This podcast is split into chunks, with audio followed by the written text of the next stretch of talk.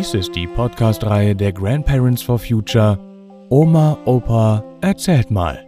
Geschichten für Kinder. Jeden Freitag erscheint hier eine andere spannende neue Folge. Und jetzt viel Spaß beim Zuhören.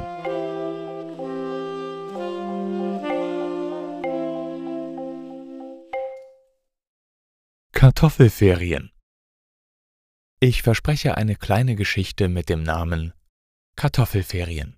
So hießen nämlich bei uns in Baden die Herbstferien damals in den 50er, 60er Jahren, weil wir wurden da immer zur Kartoffelernte verschickt. Die Herbstferien waren früher als Kartoffelferien bekannt, in denen auch wir Kinder mit aufs Feld zogen, um bei der Ernte zu helfen. Früher, Ende der 50er und Anfang der 60er Jahre, mussten alle mithelfen. Alt und jung, Männlein und Weiblein, die nahrhaften Knollen aus der Erde zu holen, denn eine gute Kartoffelernte war damals lebenswichtig. Zitat aus Landfrauen. Wir wurden einfach aufs Land verschickt, um zu helfen. Im Fall meiner Familie zu den Schmidt-Michels nach Boderschwier. Boderschwier, also Bodersweier, war damals ein kleines Dorf nahe bei Kehl im badischen Ländle. Wir kamen zur Kartoffelernte immer zu den Schmidt-Michels. Ich habe erst später erfahren, dass das eigentlich die Familie Faulhaber war, die hießen einfach nur die Schmidt-Michels, weil sie die Schmiede des Dorfes betrieben und der jeweils älteste Sohn, der dann immer auch die Schmiede übernahm, immer Michael, sprich Michel hieß. Ich habe heute im Internet schöne Bilder gefunden. Völlig authentisch mit meiner Erinnerung an das Haus, in dem ich wundervolle Kartoffelferien verbracht habe. Die Kartoffelferien verbrachten wir also immer bei den Schmidt-Michels in Bodersweier bei Onkel Michel, Tante Lydia und ihren drei Kindern, dem Mariandel, dem Michel und dem Freddy.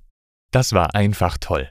Das alte Fachwerkhaus hatte niedrige Decken, viel kleinere Fenster als zu Hause und so niedrige Türstöcke, dass Onkel Michel, der ein großer Mann war, immer den Kopf schräg legen musste, wenn er durch eine Tür trat. Unten gab es eine große Küche mit Holzfeuerherd, einem riesigen, so kam es mir vor, Holztisch und zehn Stühlen.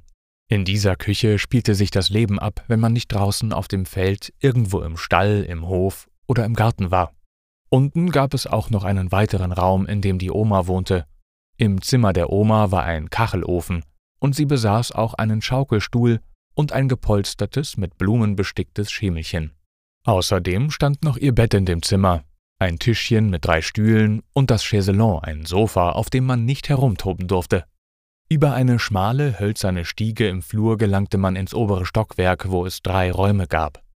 Die eigentlich immer verschlossene gute Stube mit einem nie beheizten Kachelofen, das Elternschlafzimmer mit einem gruseligen Bild über dem Bett und das Kinderschlafzimmer mit fünf Betten. Es sah aus wie bei den sieben, nein, fünf Zwergen. Im oberen Stockwerk gab es kein elektrisches Licht. Also musste man einfach schlafen oder im Dunkeln flüstern und kichern, wenn Tante Lydia uns alle ins Bett gebracht hatte und mit der Petroleumlampe nach unten verschwunden war. Das Klohäusel war im Garten hinter dem Haus und dem Stall, aber wir hatten Nachttöpfe unter den Betten. In der Küche gab es ein Waschbecken aus Speckstein und einem Wasserhahn mit fließendem Wasser, aber nur kalt. Warmes Wasser zum Zähneputzen konnte man sich aus dem großen Behälter im Holzherd schöpfen. Ansonsten kam Wasser aus dem steinernen Brunnen mit Pumpenschwengel im Hof. Im Stall gab es eine Kuh und ein Kälbchen, zwei Ziegen einen Esel und eine dicke Kaltblutstute namens Emma. Morgens spannte Onkel Michel Emma vor einen hölzernen Wagen und alle, außer der Oma, stiegen auf. Und raus ging's aufs Feld. Körbe waren natürlich dabei und ein seltsam aussehendes spiralförmiges Teil, was Emma später über den Acker ziehen sollte, um die Kartoffeln, die nicht gleich mit dem Kraut rauskamen, aus dem Boden freizulegen. Onkel Michel hat mit Emma die schwerste Arbeit übernommen und die Grombiere, ich glaube, das kann man mit Grundbirnen übersetzen, das ist der Name für Kartoffeln im Badischen, mit diesem komischen Gerät aus dem Boden gewühlt.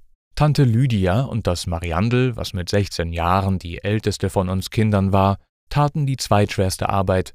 Ihnen oblag es, die vollen Körbe, die für uns Kleinen zu schwer waren, zum Wagen zu schleppen und dort reinzulegen. Wir Kleinen haben das Kartoffelkraut zu Haufen getürmt und die Kartoffeln aus der Erde in Körbe geklaubt und diese so weit mit uns geschleppt, wie es ging. Wenn wir es nicht mehr geschafft haben, mussten eben die Größeren und Stärkeren helfen. Am Mittag wurde dann ein vertrockneter Krauthaufen angezündet und frisch geerntete Kartoffeln in die Glut geworfen und darin gegart, bis sie außen verkohlt und innen köstlich gelb und weich und mehlig waren. Tante Lydia hatte immer eine Blechschachtel mit selbstgemachter Butter mit. Die Butter machte immer die Oma, die konnte das ganz toll. Und eine kleine Dose mit Salz hatte Tante Lydia auch immer dabei. Wenn wir hungrig wie die Löwen die außen ganz verkohlten Kartoffeln aus der Glut holten und sie vor lauter Gier uns noch, trotz Warnungen, die Finger verbrennend aufbrachen, gab Tante Lydia uns jedem ein ordentliches Stückchen Butter und eine winzige Prise Salz in jede der beiden Kartoffelhälften. Ich glaube, ich habe nie etwas Köstlicheres gegessen. Es schmeckte nach Erde, nach Zuhause. Erst hier im bayerischen Wald habe ich auf dem Bauernmarkt einen Stand gefunden, wo ich nach vielen Jahren wieder derartig wohlschmeckende Kartoffeln entdeckt habe. Gegen vier Uhr nachmittags sind wir vom Feld nach Hause gefahren, weil dann musste das Feschbar her. Alle hatten ja einen Mordshunger. Das hat dann Tante Lydia hergerichtet und das Mariandel und die Oma haben ihr geholfen.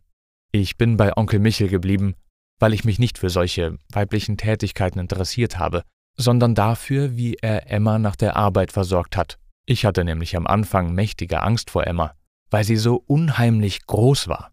Ihr Kopf, ihre Hufe, überhaupt alles an ihr.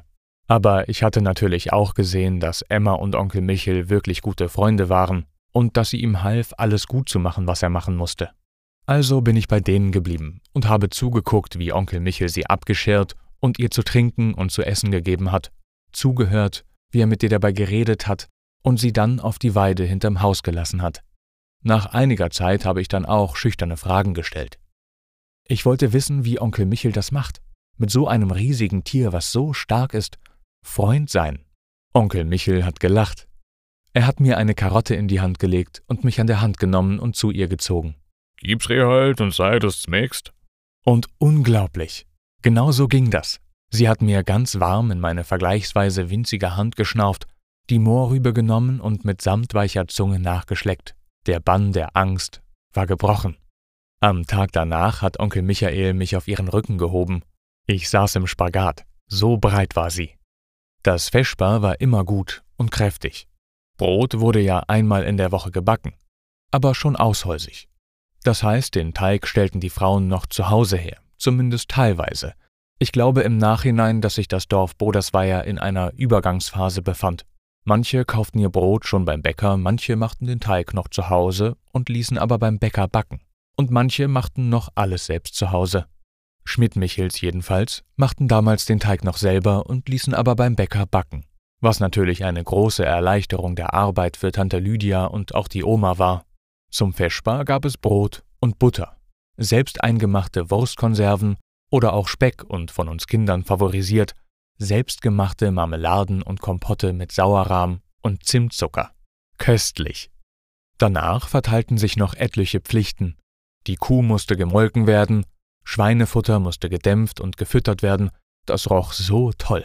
Und die Schweinchen röfften immer so total zufrieden, wenn man das in ihren Trog schüttete und sie schmatzend mit ihren Vorderfüßen in ihrem Essen standen. Die Hühner, Enten und Gänse mussten versorgt werden. Vor all diesem Federvieh habe ich bis heute einen Heidenrespekt.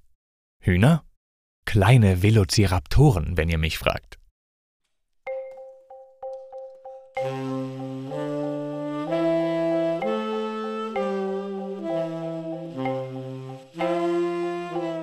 Das war Kartoffelferien. Gelesen von Matthias Wieg. Vielen Dank fürs Zuhören und bis nächsten Freitag.